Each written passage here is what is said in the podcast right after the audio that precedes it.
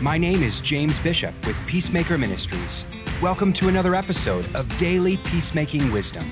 Let's join Pastor P. Brian Noble as he explores God's Word.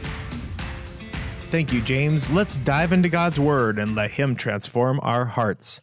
Today's scripture comes from James chapter 1, verses 9 through 12. But to the brother of humble circumstances is to glory in his high position. And the rich man is to glory in his humiliation, because like flowering grass he will pass away. For the sun rises with a scorching wind and withers the grass, and its flowers falls off, and the beauty of its appearance is destroyed. So too the rich man in the midst of his pursuit will fade away. Blessed is a man who perseveres under trial, for once he has been approved, he will receive the crown of life which the Lord has promised to those who love him. Let's pray. Heavenly Father, I thank you for your word today. God, we ask that you would bring it into our hearts and let it transform the way that we live our life.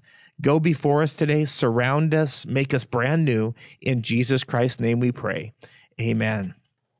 All right, so as we are looking at the scripture, he says, But to the brother of humble circumstances. You may be going through your life right now and you're having a lot of tension because circumstances have caused you to be very tight financially. Um, and you're thinking, What should I do? How, how do I change this? I want you to know that you are blessed, that we should glory in the position that God has given us. Sometimes in my marriage, I can think of times where as a pastor, it has been very tight financially.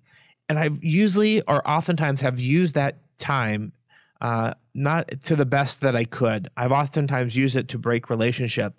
And yet God would have me understand that He is my provider, that He takes care of me.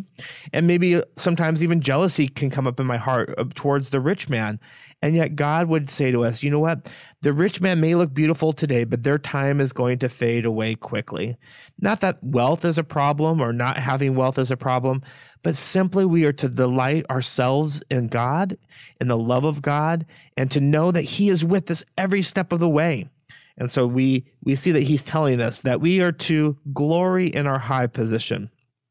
For the sun rises with a scorching wind and withers the grass, and its flowers falls off. So maybe you are having plentiful right now. Realize it could be very temporal. That we don't want to place our hope in our wealth or our riches, because that will cause also uh, a certain amount of unhealthy tension as well.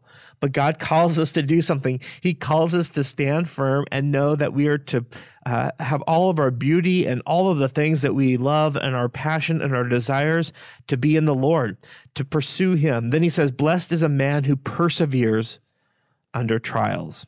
You may be going through that trial right now, and it may be a financial trial. It may be a trial that uh, you've even brought upon yourself. Maybe you, this Christmas season, charged too much on your credit cards and you are you're working through that well understand this god wants to go before you because once you are approved he will receive the crown of life which the lord has promised to those who love him my hope today is no matter what the cause of your tension no matter why you're going through those different things in your life that you will understand that we are to love god and to know that he is with us every single step of the way don't lose heart in doing well with what God has called you to do, but continue on. Be a faithful servant. Let God work through you today. Don't get depressed or down and out because your finances are really tight right now. Understand that God is your provider and He takes care of His children. He loves you, He cares for you, He, he wants to shine His face upon you. And so I just encourage you walk in his peace today. God bless you. For peacemaking resources, to bring us to your community, or to donate, go to www.peacemaker.training. God bless and go make peace.